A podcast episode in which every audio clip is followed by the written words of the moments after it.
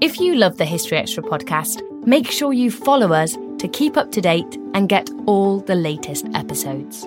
Thanks for your support, and I do hope you enjoy this episode.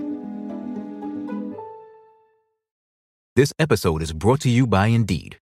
We're driven by the search for better, but when it comes to hiring, the best way to search for a candidate isn't to search at all. Don't search, match with Indeed.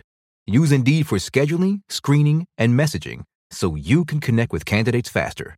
And listeners of this show will get a $75 sponsored job credit to get your jobs more visibility at Indeed.com slash History Extra. Just go to Indeed.com slash History Extra right now and support our show by saying you heard about Indeed on this podcast. Terms and conditions apply. Need to hire? You need Indeed. Another day is here, and you're ready for it. What to wear? Check. Breakfast, lunch, and dinner? Check. Planning for what's next and how to save for it? That's where Bank of America can help. For your financial to-dos, Bank of America has experts ready to help get you closer to your goals. Get started at one of our local financial centers or 24-7 in our mobile banking app. Find a location near you at bankofamerica.com slash talk to us. What would you like the power to do? Mobile banking requires downloading the app and is only available for select devices. Message and data rates may apply. Bank of America and a member FDIC. When you need mealtime inspiration, it's worth shopping Kroger, where you'll find over 30,000 mouthwatering choices that excite your inner foodie. And no matter what tasty choice you make, you'll enjoy our everyday low prices, plus extra ways to save, like digital coupons worth over $600 each week. You can also save up to $1 off per gallon at the pump with fuel points. More savings and more inspiring flavors make shopping Kroger worth it every time. Kroger, fresh for everyone. Fuel restrictions apply.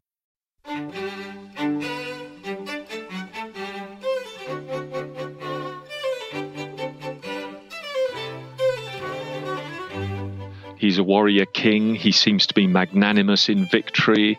He has all the sort of great virtues that you'd want from a, a medieval king. And when something seems too good to be true, as a historian, I just want a little closer look.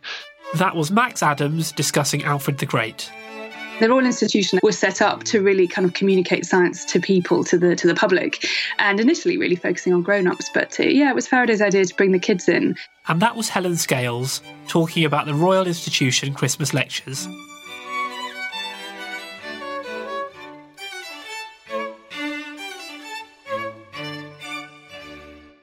You're listening to the History Extra podcast from BBC History Magazine. We're the UK's best selling history magazine, available in print and several digital formats all over the world. Find out more at historyextra.com forward slash subscribe or look out for us in your digital newsstand or app store. Hello and welcome to the History Extra podcast. I'm Rob Attar, the editor of BBC History magazine. First up today, we're going to be hearing about the Anglo Saxon king Alfred the Great, whose story is explored by the historian and author Max Adams in his new book, Alfred's Britain War and Peace in the Viking Age. He spoke to our staff writer Ellie Cawthorne. So, to start off, perhaps you could tell us a bit about how historians and the public have traditionally viewed Alfred the Great and how or why you're challenging this view. Well, he's he's fantastic, Alfred, isn't he? I mean, he's he's perfect. um, what we know of him, he comes across as a, a, a brilliant man, a, a, man who sort of shines out from his age, a man of intellect, a, warrior king. So he's a he's a successful general. He's a warrior king. He seems to be magnanimous in victory. Um, he has all the sort of great virtues uh, that you'd want from a, a medieval king. And when something seems too good to be true, as a historian, I just want a little closer look. Far and away, the most we know about Alfred is from his either his own pen or the pens of people he commissioned to write. So, rather like Winston Churchill, he managed to ensure history's enduring affection by making sure he wrote it. Um, and as a historian, of course, it is your obligation to scrutinize that and be a little bit more careful. How have you gone about reconstructing the real Alfred? What sources are available? Well, uh, the most obvious one is is the life of King Alfred, uh, written by uh, his bishop Asser, who was a Welshman. uh, and a sort of zealous convert to the Wessex cause during the Viking period. And in in about eight 890, during a very brief period of peace and tranquility in Alfred's Wessex, uh, Alfred commissioned him to write this uh, story, and a lot of it is copied directly out of the Anglo Saxon Chronicle, which Alfred was also having compiled at the same time. So those two have to be read together. Uh, with with care because of course it is a propagandist narrative of the Wessex court so you don't expect Alfred to come out of it badly um, you also have to look at because there's not much else that was being written about Alfred uh, by anyone else because that's the narrative that survives. Um, but we do get hints, and, and one of the most dispassionate uh, sources we have is coinage. Coinage is really interesting because, um, I mean, if I pick up a pound coin now, it projects an image which goes back even beyond Alfred of um, of a king or queen, and after the for example, on this pound coin, I've got Elizabeth II, DG, Dei Gratia, by grace of God, okay, legitimized by God. And Fid Def, that goes back, of course, defender of the faith to Henry VIII. It's a projection of state power and control. And Alfred produces coins which have a head in profile, like our modern ones do. Um, there's no denomination because they're all pennies, uh, silver. Um, but the coin carries all sorts of clues and hints about the reality of things. First of all, where do we find coins? If Alfred is, as we like to be told, um, founder of the Kingdom of England, we'd expect to find them everywhere. Well, they're not. They don't go beyond Wessex. Um, uh, secondly, the, the content of the coin and the design tell us something about how realistic that king's ideas of, uh, of grandeur are for example, um, Alfred's coins start with a very low silver content. It's a bit, well, it is literally a devalued pound. Um, by the end of his reign, it's a very, very high silver content. That tells us that he's been successful in controlling the flow of silver and coinage in his kingdom. But there's there's a set of coins which give us a very, very different view of Alfred, and um, they're called the Two Emperors coinage series. Um, Alfred, like lots of kings, produces coins to show he's succeeded in something. So there's a there's a series that is minted in London uh, in the 880s to show that Alfred has retaken it from the Vikings. Um, London, very important trading centre, and um, again a place where you project control. But uh, there's this series called the Two Emperors, and um, one of them is minted in Wessex and shows Alfred and another king looking at each, facing each other. And the other is minted in Mercia by a king called Ceolwulf. Um, and Ceolwulf has been completely written out of uh, the narrative. So when when Alfred is at his most uh, vulnerable, he's he's driven into the Somerset marshes uh, in the episode that produces the cake story, the burning of the cake story which is again not really an Alfred story, but it's been conveniently added on, and all sorts of things are added onto that myth later. Um, but Alfred fights back. Um, and fights back alone, according to the Chronicle and according to Asser, so that finally at Edington in 878, he crushes the Vikings single handed um, and uh, the good guys win.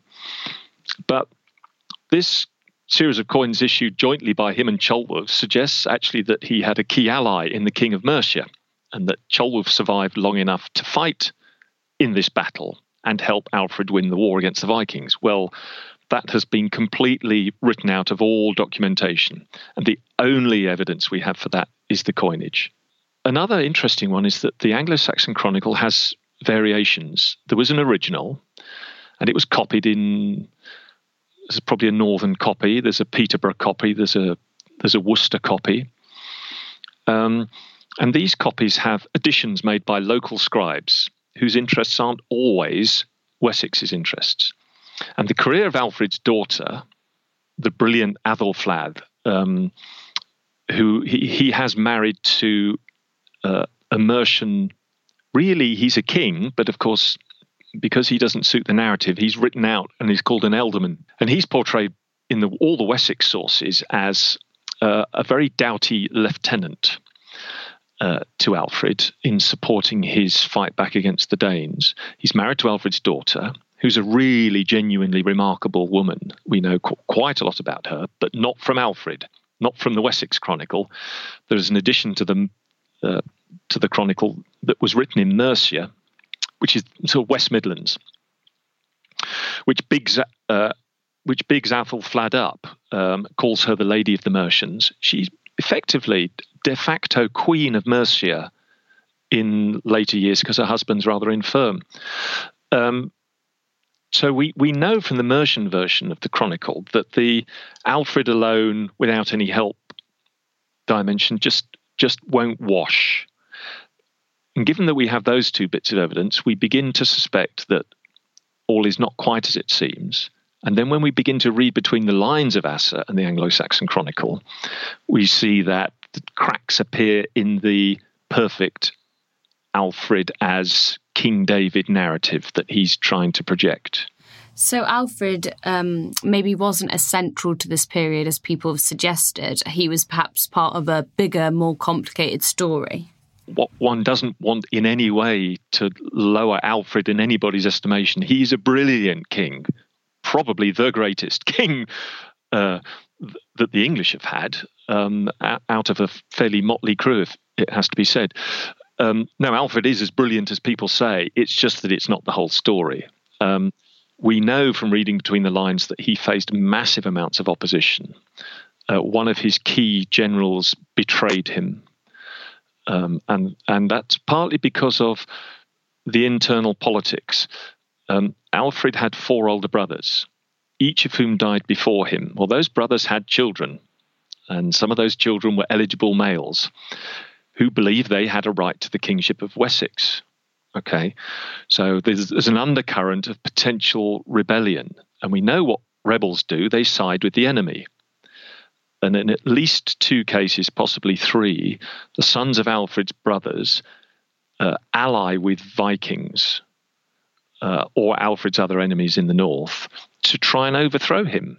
So, although Alfred is as brilliant as historians would have us believe, um, it was not a smooth passage, and he faced serious rebellion several times. Um, and what I think you have to remember is that Alfred's legacy as the founder of an English state only stands up because his son and daughter were so conspicuously brilliant, and because his grandson um, who wasn't quite so conspicuously brilliant, but was very well. Athelstan wasn't so brilliant, but he was very successful.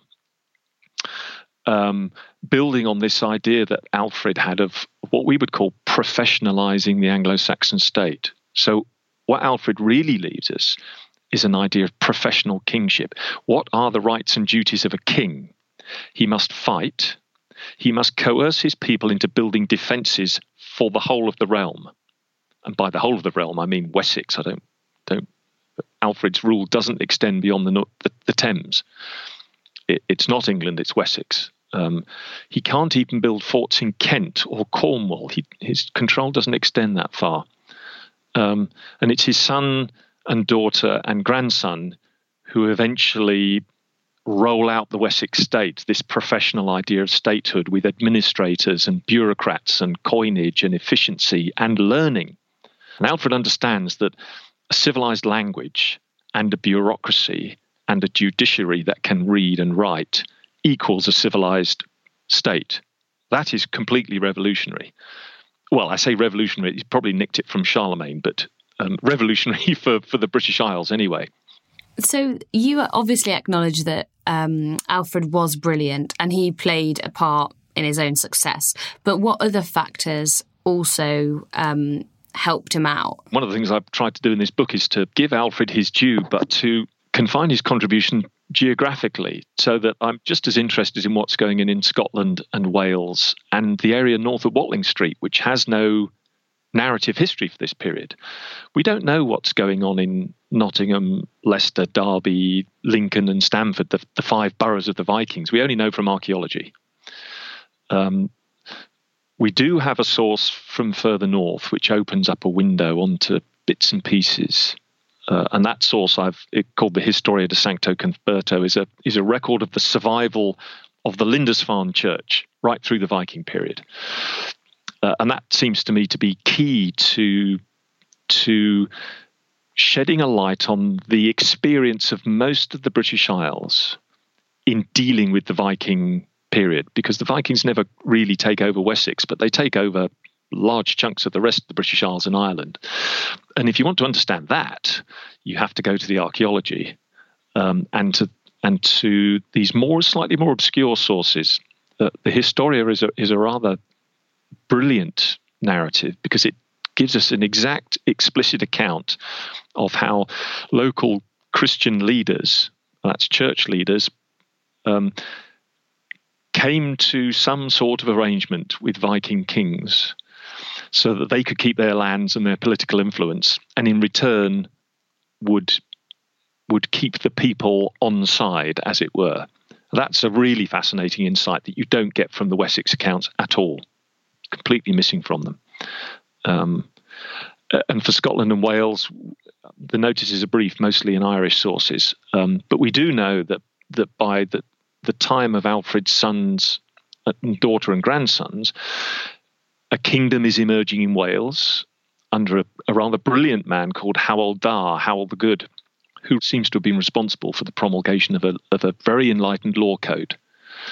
And in Scotland, the emergence of a dynasty whose conspicuous king, again, I don't think that many people in Scotland learn about him at school, uh, Constantine MacAid, who rules Scotland from about 900 for well over 40 years and establishes a state there which looks pretty sophisticated, but which we know very little about. As you mentioned earlier, as well as a reputation as a great military leader, Alfred has a reputation as a thinker and a man of books. Um, is that deserved? Yes. He, he may have learned to read uh, in youth, but, but, but possibly not. In, in later life, during the Viking Wars, he he has the zeal of the convert for learning Latin and writing in Latin and English. And apart from his decision to make sure that all his bishops buy into this great learning program, this sort of Carolingian Renaissance that he promotes, in the face of considerable odds, he himself begins to embark on a, a career of, of, writing. He translates uh, various ancient books of, of the Greek and Latin world that, that matter to him. Um, and in translating them, he and of course we have those originals as well as his translations. Um, we get an insight into Alfred the thinker because he inserts things in prefaces uh, which are clearly Alfredan and don't belong to anybody else. So he's a clever man. And when you think that he's a warrior as well as a thinker, deeply pious, there's no question about that. Um, he's very much into uh, reforming the church perhaps not successfully, but he's into it. Um, but uh, yeah, his his surviving work in his, he's the first king, of course, of uh, of England in whose words we have. That makes him a very attractive figure for historians because you can hear Alfred's authentic voice. Uh, you mentioned earlier about the burning of the cakes. Um, yeah. What are some of the most pervasive myths that surround Alfred, and can we get at the a kernel of truth behind any of them? Yeah, well, one thing we we we try to do is find out where those myths first come from. Um, Matthew Parker in the 16th century nicked the story of the cakes from a story about St. Neot and bolted it onto Asser's life of Alfred. Uh, it's a fake. I mean, it, it, it's an early story, but it's not to do with Alfred. It, it, it appears in another source. So that's that's one. Um, that's not to say that that episode isn't credible. I mean, I think it is quite a credible episode, but um, but it's you know it's not verifiable. Um, in another one, St Cuthbert appears to him in his hour of darkness in the Somerset marshes and says, "If if you if you remember me, St Cuthbert being effectively the community of Lindisfarne." Far away to the north. If you remember me and think of me, I will ensure your victory. Uh, and especially if you think of me and remember me to your sons and grandchildren, I will bring you victory. We know that that story was written in the something like 50 or 60 years later and retrospectively inserted into an Alfredan story um, at a time when uh, Alfred's grandchildren were making common cause with the community of St Cuthbert in Northumbria. So some of those things we can spot. Um, there's a rather good story of Alfred uh, disguising himself as a minstrel and going and spying in the Viking camp. Well, it's a sort of thing that's not impossible, and yet it sounds very like King David, uh, who does pretty much the same thing. And As, Bishop Asser sees Alfred as King David. So anything that looks Davidian, um, fighting against the giant menace and um, inserting oneself in, into the enemy camp as a spy, you just suspect might be a bit of a ringer. You suggest in your book um, that historians um, have a way of smoothing out unsightly wrinkles. Um, is there anything less positive about Alfred that you think has kind of been swept under the carpet? Well, I think he was pretty unpopular with his people. Um, he's running what we would now call a, a martial austerity government. And those people don't tend to be popular. Uh, Asser lets us into a few secrets. He says that Alfred, he's talking about Alfred imposing this system of burhs, these fortified towns. And he admits, um, there's a wonderful quote, I, I could find it for you. He admits that um, Alfred uh, persuaded and cajoled his people who were unwilling to do these things on behalf of of an idea of a kingdom that really doesn't belong in England. This idea of nation is, is not an English idea at all. They're regional. There's Kent, there's Surrey, there's Sussex, there's Wessex. Um, they don't like the idea of a whole kingdom or a united kingdom. That's that's an idea of the church, really, and they resent it. And and Asser admits that at times um, Alfred had to chastise his nobles. Well, yeah, you can guess what that means as well as I can.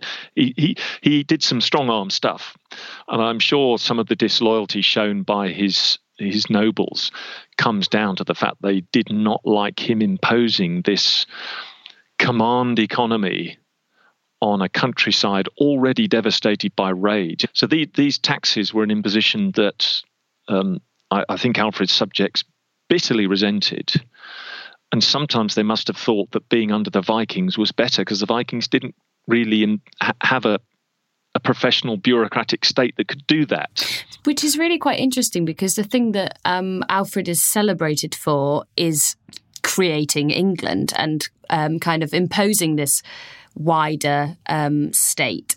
And that might have been the very thing that wasn't popular about him at the time. Massively.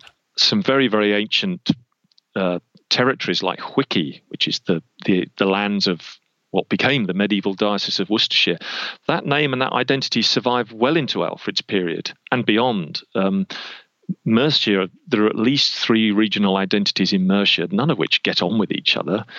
Um, Kent regards itself as superior to all other kingdoms um, for various reasons. East Anglia, even in Alfred's grandson's day, when Athelstan, this goes back to the coinage, Athelstan produces a a portrait coin with the with the inscription Rex Totius Britanniae, very pretentious Latin, King of all the British. Well, the East Anglians won't have that coinage; they take that inscription off, and uh, in York they won't have it with his portrait on, uh, and in Mercia they do it without the inscription as well. So this attempt to write a unification project um, over the whole of what we would call England just doesn't wash. There are lots of kingdoms and regions. They all regard themselves as completely distinct, um, and they do not like the Wessex project. Northumbria doesn't like it. Mercia doesn't like it. East Anglia doesn't like it. Cornwall doesn't like it. Kent doesn't like it. The Welsh hate it, and the Scots have nothing to do with it. So that really is a retro- retrofitted myth that suits later kings of England. Alfred doesn't found England, and he doesn't. It's not even his ambition. Alfred is content to be overlord. So, in the sense that in the English Empire, Britain was had overlordship over these vast distant territories. In other words, we are obliged to fight in their wars and we're obliged to follow their political line. Other than that, they more or less leave us alone.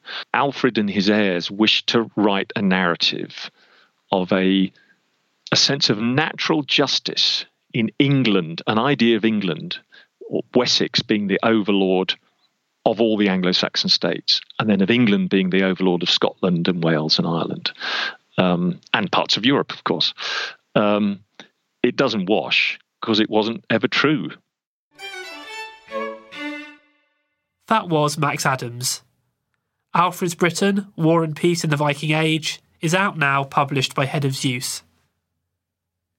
And you can read a written version of this interview in our Christmas issue, which is currently on sale, and also includes articles on the Peasants' Revolt, the Halifax disaster, Abraham Lincoln's sense of humour, and a whole lot more.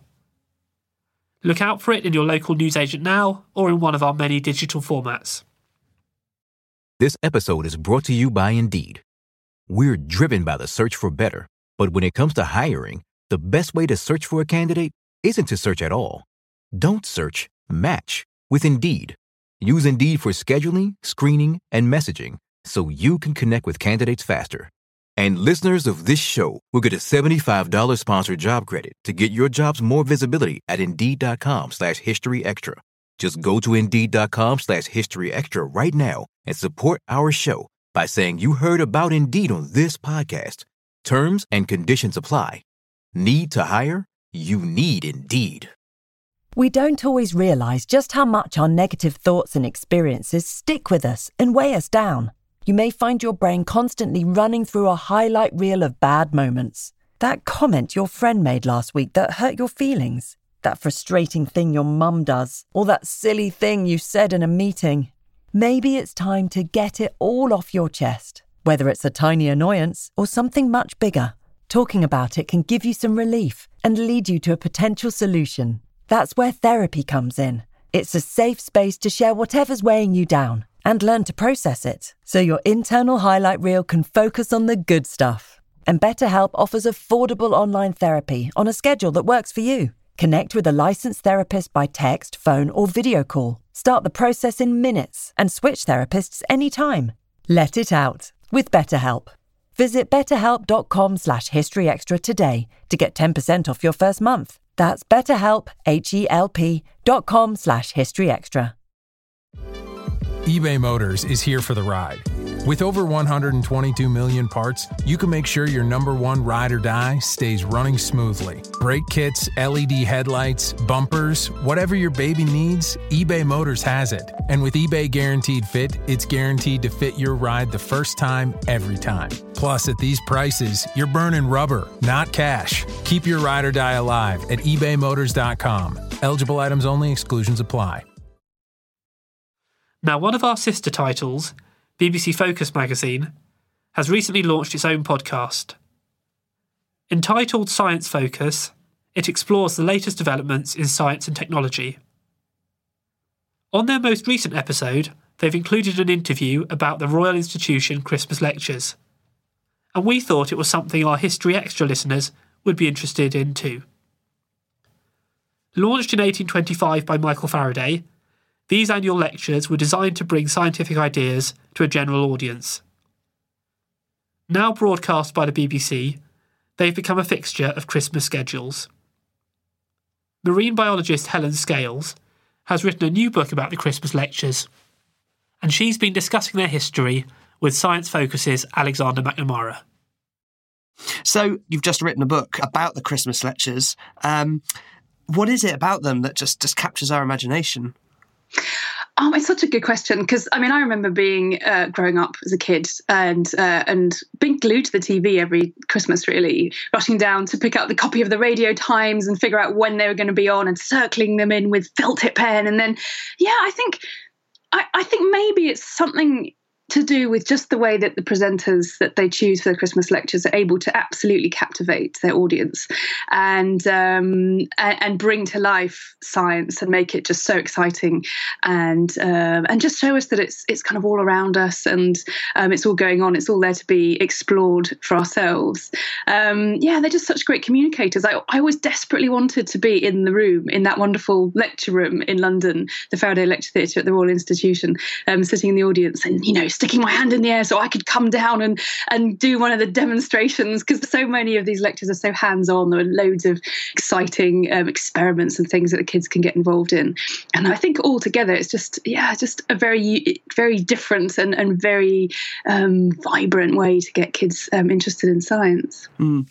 And uh, they they clearly do, and they have done for for is it now how how long have they been going on for a long time it's a long time so the first ones um, were in 1825 and it was michael faraday himself um, who set them up he was very keen to get um, to get young audiences he was really keen to get young audiences uh, interested in science. I mean, the Royal Institution as a as a as an institution was set up to to really kind of communicate science to people, to the to the public, um, and initially really focusing on grown ups. But uh, yeah, it was Faraday's idea to bring the kids in.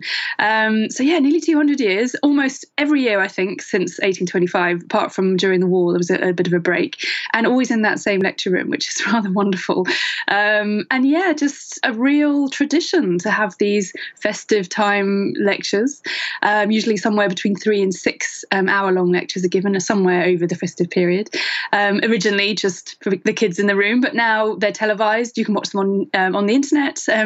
They get uh, broadcast around the world, so they have a huge audience and I think a real loyal following. I mean, not just amongst kids, but you know, grown ups like me who grew up watching them and just still really, really love seeing so many different types of science being presented um, in front of us in such a lovely way.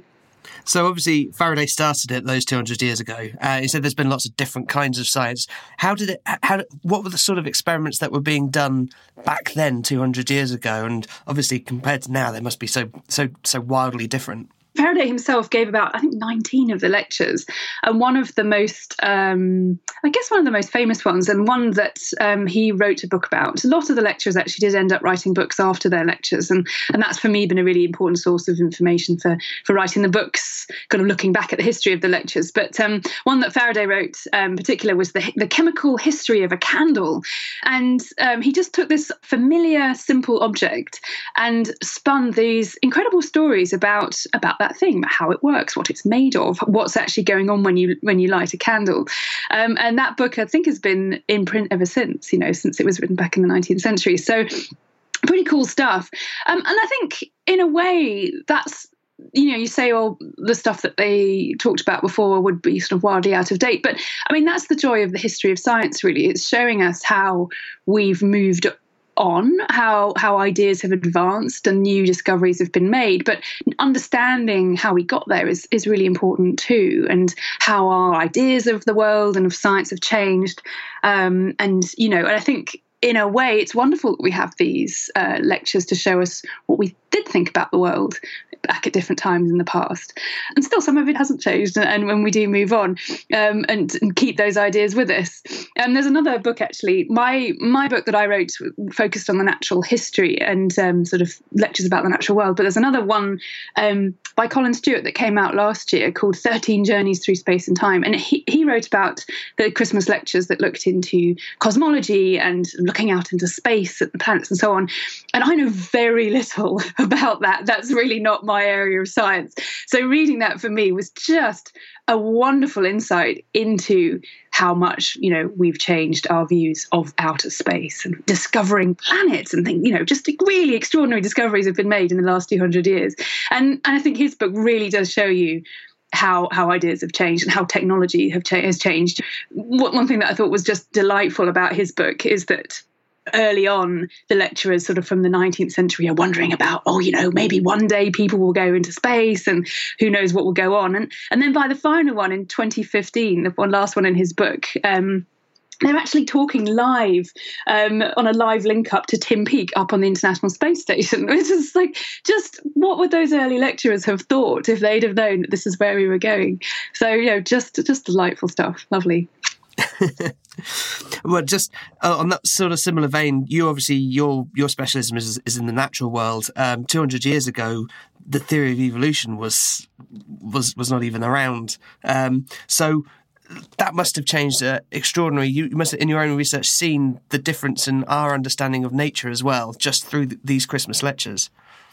Well, yes, and that's a really interesting thing, actually, because I mean, Charles Darwin didn't give a Christmas lecture. He he could have done. Um, was never invited to, to do that. I don't actually know the full ins and outs of the.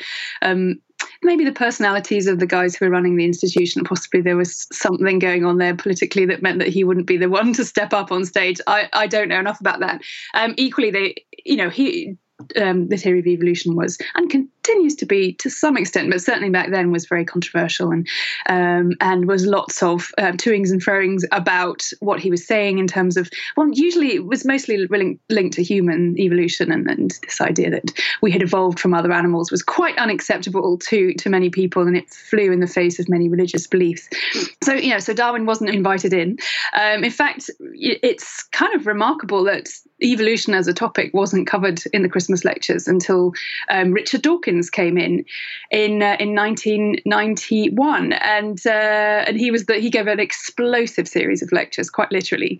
Um, to uh, to explore this idea of, of, the theory of evolution. So so I don't know why it hadn't been talked about before then, um, possibly it was considered to be too tricky a subject for a young audience. I don't think it is, and, and Dawkins did do a fantastic job of of bringing it to life and talking about Darwin and what we know now about evolution. But as you say, it did definitely reframe our view of the natural world. And I think what I saw, even though the lectures early on weren't about evolution, but what, what I saw as a shift um, in those natural history lectures um, from early on to, to the more kind of modern day was we were really moving away from just a descriptive science. So, so um, natural history really used to be about just going out and finding new species and, and venturing out into the world and understanding what was out there, which has its place and is still really important.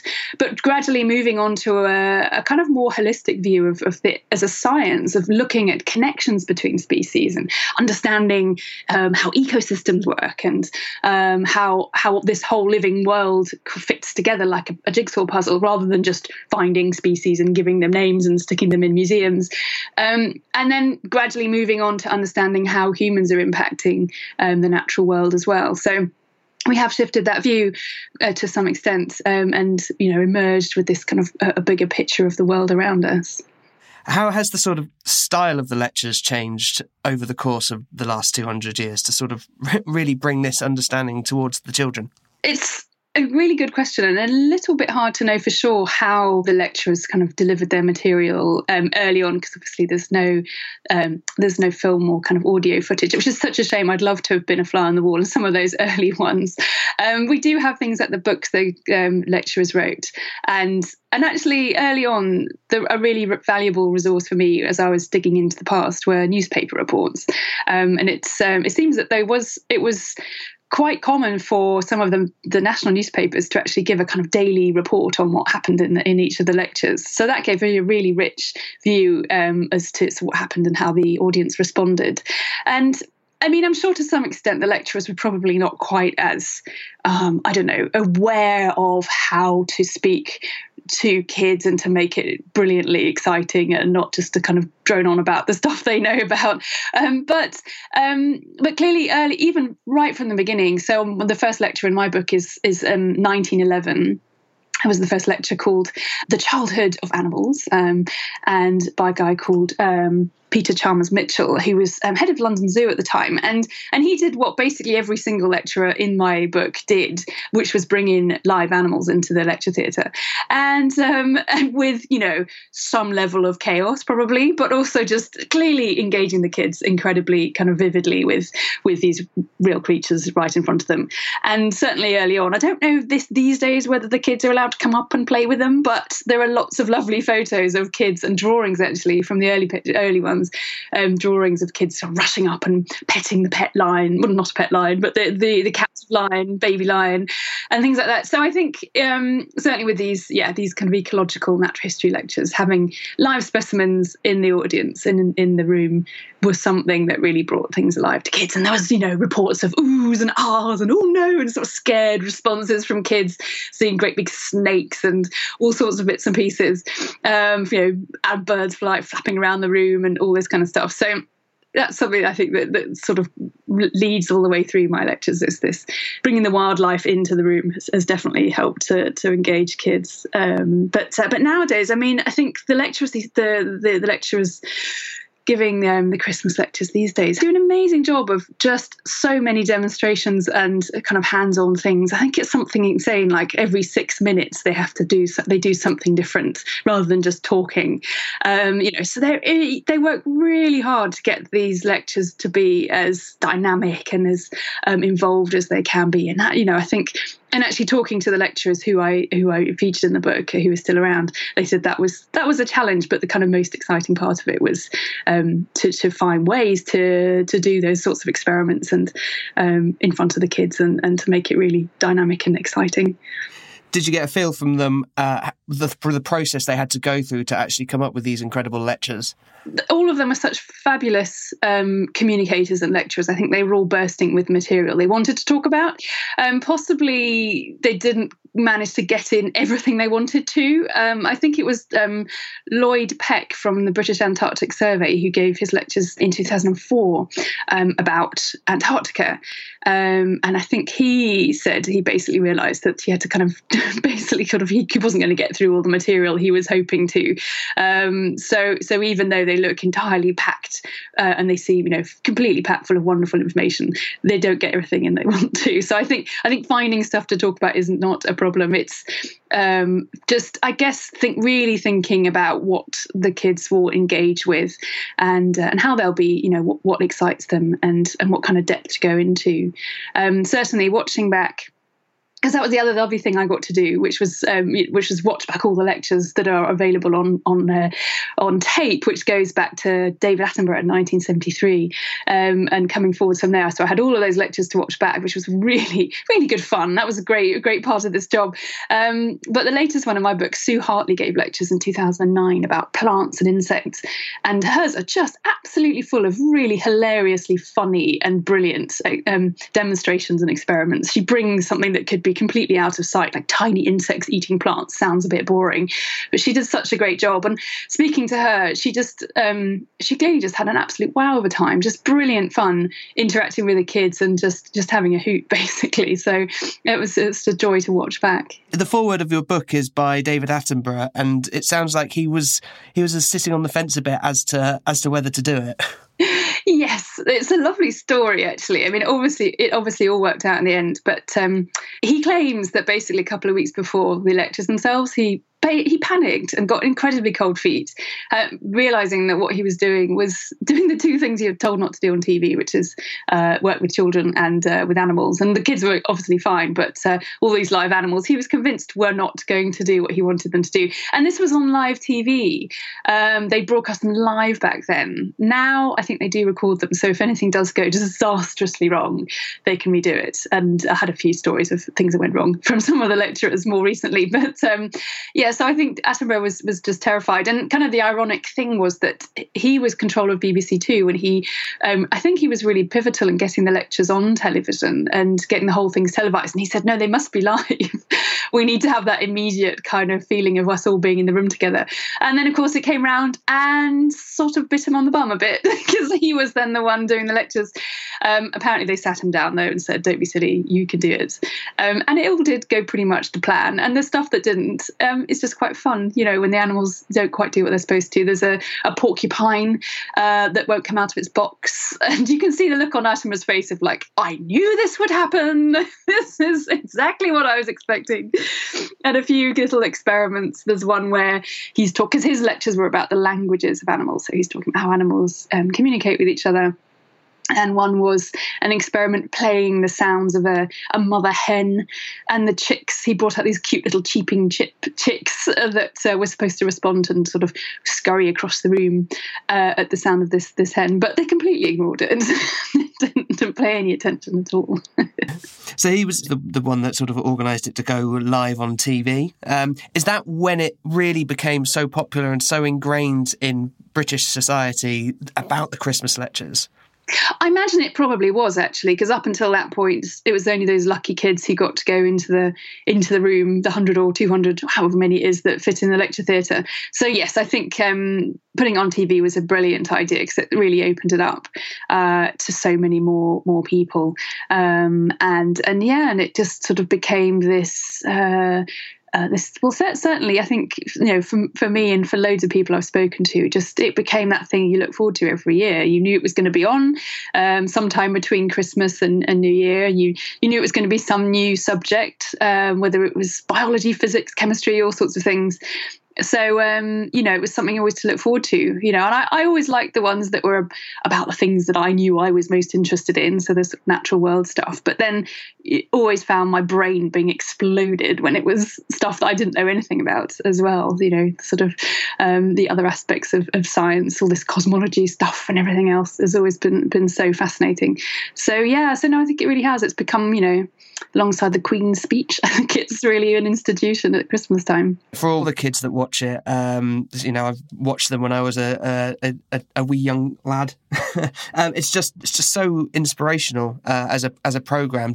That will continue, won't it?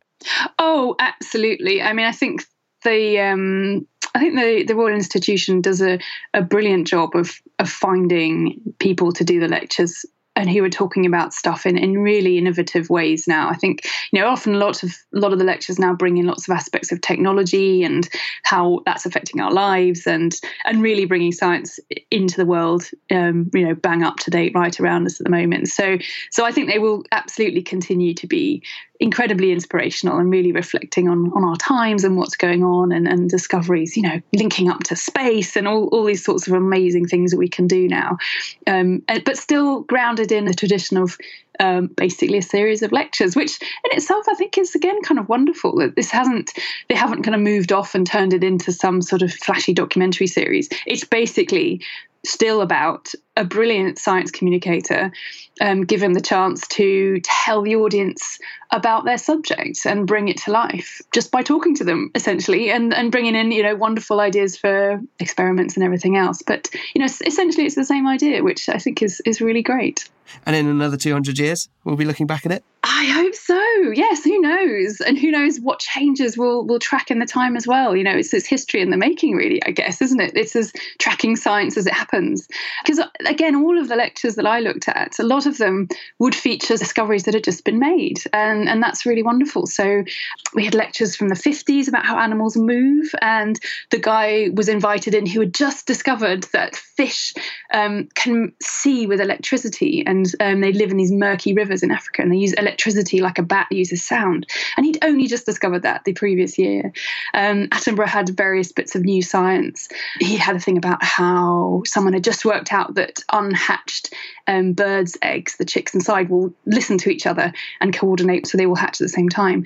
Um, and these were things that, you know, it was like literally that year that had been discovered. Um, so I really think this is a great way of bringing science in a really immediate way to kids too. So yeah, who knows? Who knows what we'll discover in the next 200 years? How exciting! So that was Helen Scales talking to Alexander McNamara in an interview originally recorded for the Science Focus podcast. Their latest episode is due out today, the 21st of December, and can be downloaded from iTunes and sciencefocus.com. Meanwhile, Helen Scales' book, entitled 11 Explorations into Life on Earth Christmas Lectures from the Royal Institution, is out now, published by Michael O'Mara. And you can watch this year's lectures on BBC4 beginning on Boxing Day at 8pm. OK, well, that's about it for today, but please do join us again on Christmas Day when we'll be broadcasting our annual Christmas quiz. It's an episode I'm sure you won't want to miss. Thanks for listening to this History Extra podcast, which was produced by Jack Fletcher. Do let us know what you think about this episode by emailing podcast at historyextra.com and we might read out your messages in future editions. Alternatively, why not keep in touch via Twitter or Facebook, where you'll find us at History Extra. For more great history content, don't forget to visit our website, historyextra.com, which is full of history articles, quizzes, image galleries, and more. Plus, it's where you can download hundreds of previous episodes of this podcast.